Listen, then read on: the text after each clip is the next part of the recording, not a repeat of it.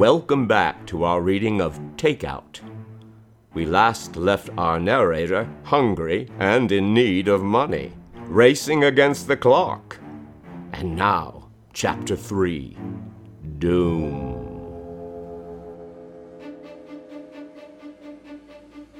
Green lights blessed my journey all the way downtown. I had never driven so fast, never driven with such need. When I'm late for work, I tend to pray for red lights. Anything harmless to prolong that dull suffering that awaits me. This drive had meaning. Time had purpose. The sun was peering over the horizon when I parked out front of Quick Job, taking in its final glimpse of my commencing actions as if it were lingering to wish me the best of luck on my efforts ahead. As I turned the car off, the dashboard clock barked at me. The takeout was surely arriving at my home that very second. Roz and Pete would soon begin arguing. My meal would watch them eating theirs, debating its fate. Chasing my shadow up the stairs to claim the day's last job, my stomach was cheering me on. Stepping through the big wooden doors of Quick Job, I was ready for anything they would give me. Let me explain this place. Quick Job was a wonderful establishment that worked as a bridge between people who needed a quick and simple job done with people who needed to make a quick and simple buck.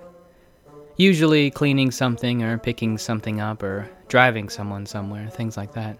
Sometimes I wondered if a permit or a license was needed for some of the tasks I would find myself involved in, but no one ever said anything.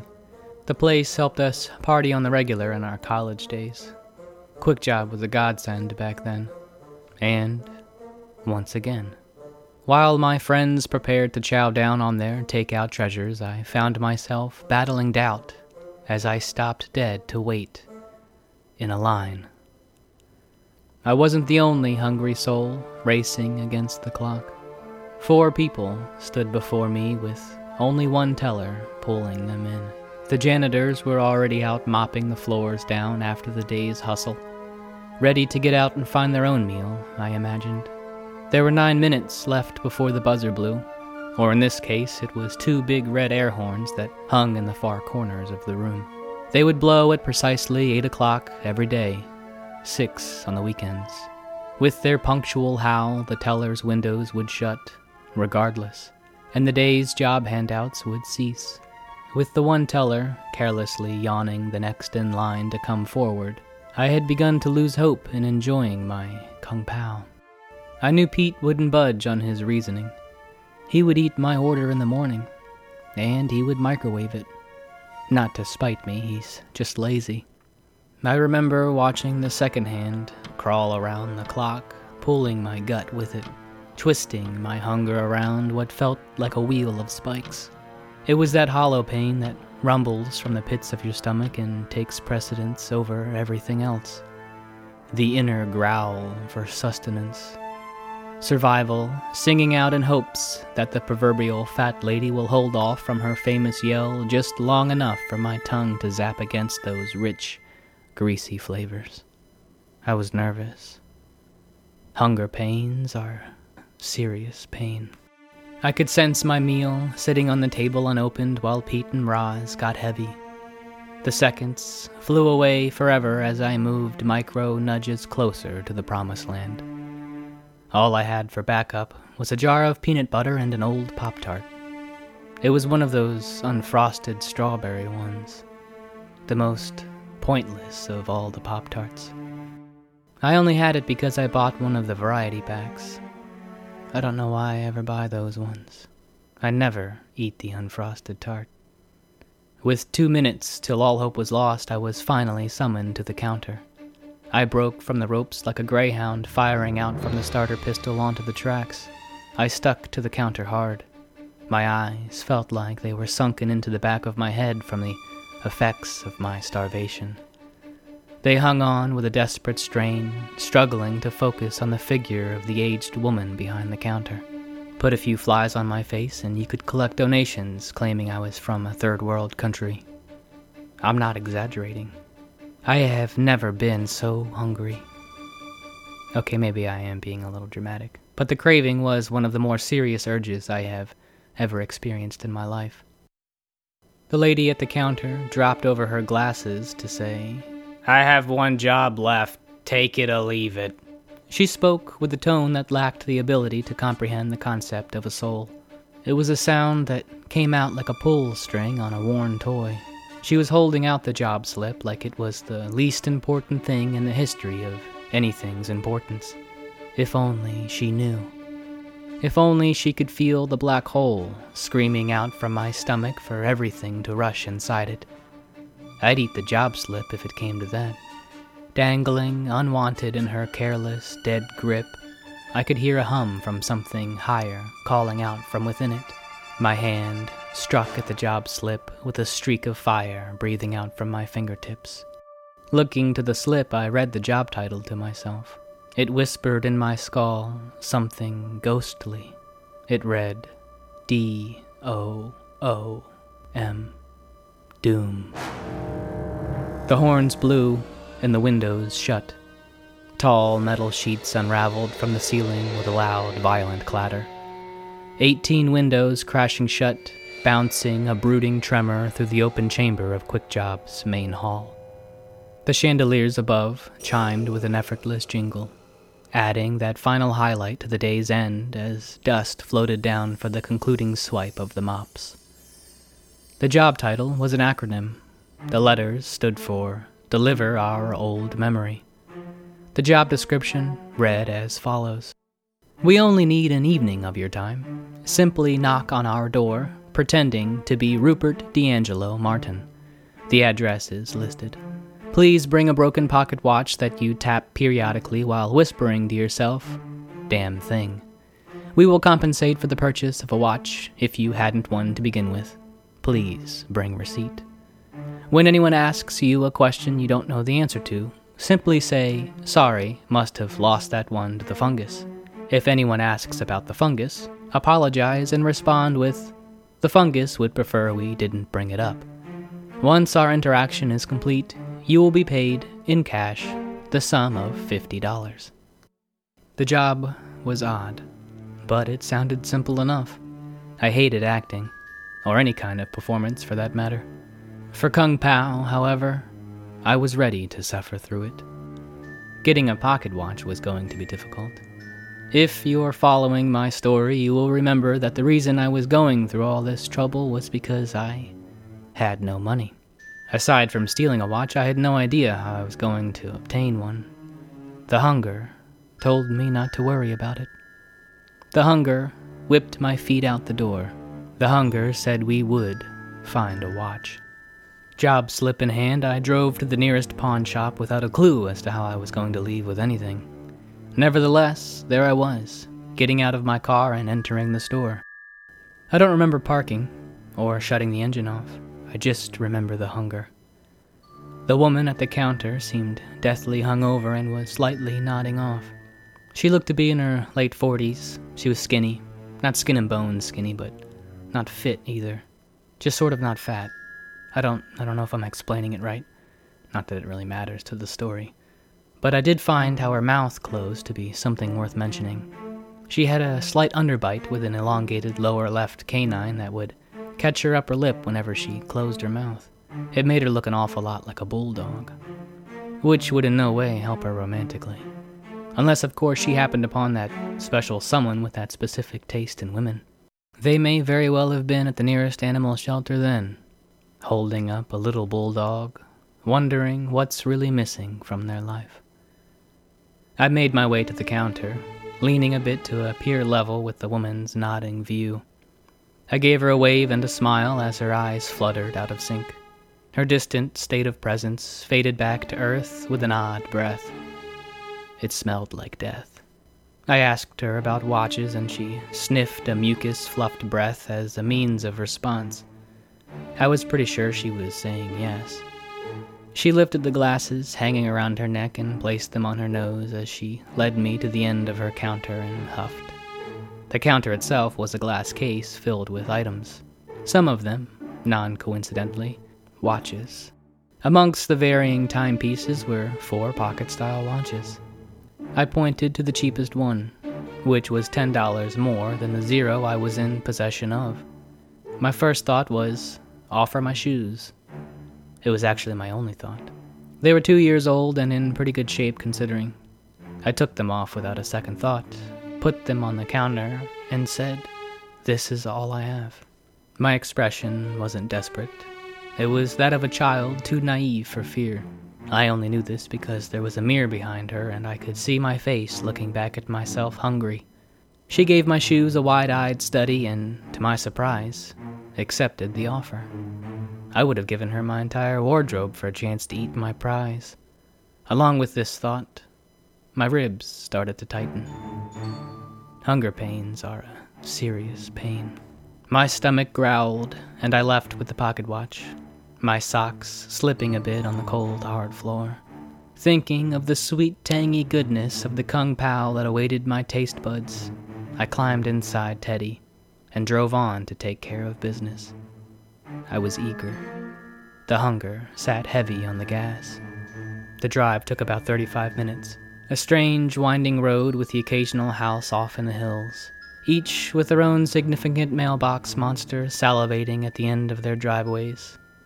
It seems a part of my brain is hardwired to thinking of bills. Every bit of light that my mind soaks in runs through the thought of monthly payments. Times I live, I guess. I arrived at the address on my job slip. At the start of their driveway stood a tall iron gate. It was stuck open from the unmanaged growth that claimed the entrance as part of the wild. Tangled in the lively vines were some colorful orchids. It looked like a postcard, or the cover of some deep, introspective, underground, poetic, synth driven solo indie rock LP no one with money ever heard of. One of those albums not even the artist likes once the drugs wear off. A friend buys the record along with a hit of acid from a gathering of gypsy families at a wedding being held in a booth hidden under a tent of some large hand woven quilt at one of those huge flea markets that pops up from time to time. Those ones that make you wonder if you're actually at the dentist office under some anesthesia getting your wisdom teeth removed while your soul has unknowingly possessed a drunkard's blacked out body. And you're just wandering their unconscious figure around a junkyard, hallucinating a use for all the trash, i.e., the assumed flea market. And your friend doesn't come back from the wedding. Why would they? You tried to stop them from disappearing into their curiosity, but you have to let people do themselves what they themselves feel they ought to do. Years later, you discover that LP at a different flea market, maybe a smaller one where you follow the uncomfortable sense of deja vu to a booth lined with records. And there is your missing friend from so long ago, holding that very LP. And your name is on the back because you were the artist who recorded it. And the cover was a picture you took mentally in a moment of hunger. Of course, you buy it and get a bite to eat with your friend. Food you can bring home so the two of you can catch up and listen to the record together. It's called takeout food. Sure enough, the LP is you, and you both really like it. You and your long lost friend. It conveyed all the feelings you remember having in your youth. You just weren't done feeling them yet to sit back and enjoy that you understood it all. But you're probably just sitting in the dentist chair, sort of sleeping. Dreams and layers and, of course, hunger. The fuck am I talking about? The driveway was several miles long, which allowed me to think too much about the front gate. I apologize. The place was a mansion, or an estate, rather. I don't know the difference. I assume that an estate is bigger, so let's just say it was an estate because it was one of the largest homes I have ever seen. The fountain out front was almost as wide as my own home. It didn't look like it had worked in years, and I'm sure whatever sat in the dark water that bubbled up as I walked near as if to say hello, was far superior than my immune system. The estate itself was an old Gothic style structure, the sort of stone castle that allows the imagination to run wild. It was a worn gray blue with these impossibly dark black shingles, like sharp stacks of burnt bread scaling down at an angle unclimbable by the human form. The perfect terrain for the mossy gargoyles that were perched symmetrically along the roof each with a different expression, each with a different hat, all of them with a cigar. The cigars were surprisingly tasteful, being what they were. I'd expect to hear of cigar smoking gargoyles as something humorous. These were far from pleasant. They were just as haunting as any gargoyle. Time had played its role on the statues and broke away little bits here and there, making them a little less harmful. I remember wondering if they were hungry. The front of the building was met with a beautiful porch. The front door was roughly nine feet tall and wide enough for me to have driven my car through it. The door knocker rested in the middle. A fun piece of cast iron drenched in black paint hung from each door. You could lift either side to knock. I chose both. Two solid thuds, and the door opened a few minutes later with the presence of an outrageous and confident woman. If only I knew then what I know now. I'd like to think if I wasn't so hungry, I would have sensed the importance of turning around. But who knows? My intuition might not be what I like to believe it is. Swinging the door open, the woman stood like she had rehearsed the greeting for most of her life. She was tall with big balloon hips. She was like a real life cartoon. Her proportions were wildly unnatural. Her dress was extravagant, black with a few white abstractly placed stripes. Her belt highlighted her hips' drastic shift in direction, long legs and long arms that moved with a powerful sense of entitlement. Her hair was a thick blonde forest, sprouting out in a poof running back into a fluffy tail. Her makeup was thick, dark green eyeshadow, black lipstick, a healthy amount of rouge, comparatively. All sealed in with eyelashes with a defense plan, like beautiful Venus flytraps lowering in their prey with big doughy brown eyes. Her nose was pointy and pursed up, dragging her posture with it. She pushed her chest out, her dress cut in a little for the sake of cleavage. All of this was tied together with a long, slender ivory cigarette holder, gripping a loose and groovy joint. I hadn't smelled marijuana in a while, but it's hard to mistake. She spoke up just as she stopped the door from swinging. She spoke loud and direct. She spoke with an accent, aimlessly snobby and English. It added to the Lapoon feel of her cartoon bleached appearance. I don't usually answer my own door, but my butler is older than death itself. You'd be waiting all day if I left these things for him. I would fire him, but I don't think the words would register with him until long after I perish from this strange place. God forbid, when the words you're fired finally did process in his dusty mind, he might panic and jump into the pool to put the fire out. If he could find the pool, I know his brittle bones wouldn't manage to keep himself afloat. And with me long gone, well, there would be no one around to find his body, and everyone deserves a proper burial. I don't care how nasty you are in this life. With no rhyme or reason, whose fault is anything, really? Not that I agree with the acts of the wicked. But you get where I'm going with this, don't you, darling? We pay people to answer the door around here, you see. Taking a tired drag from her fancy joint, she studied my presence, her gaze stopping awkwardly at my shoeless feet.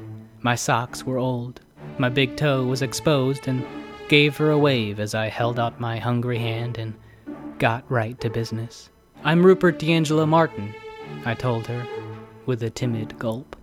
With my greeting, she smiled, meeting my hand with a dainty squeeze and a pleased tone to her voice as she immediately joined me for the act, saying, Of course you are, darling. You don't think I wouldn't know my own brother?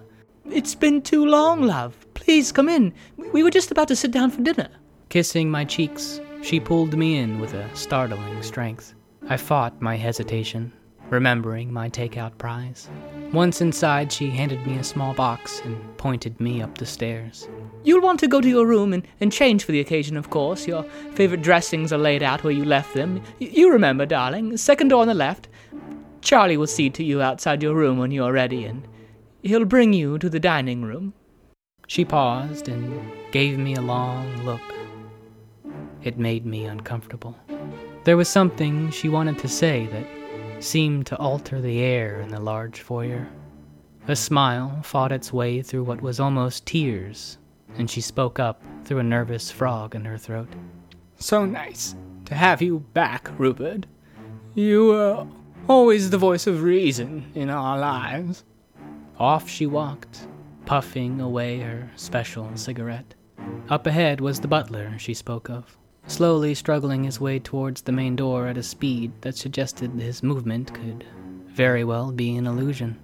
Someone's at the door, madam. I'll be with you in a minute. His voice was soft and straining. My pretend sister continued past him, rolling her eyes and waving him away, saying, Good luck with that, butler.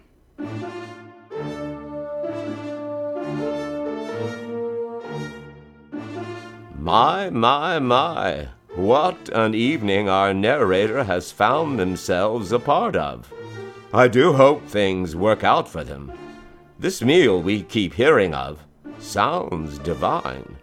Until the next chapter, farewell, listeners.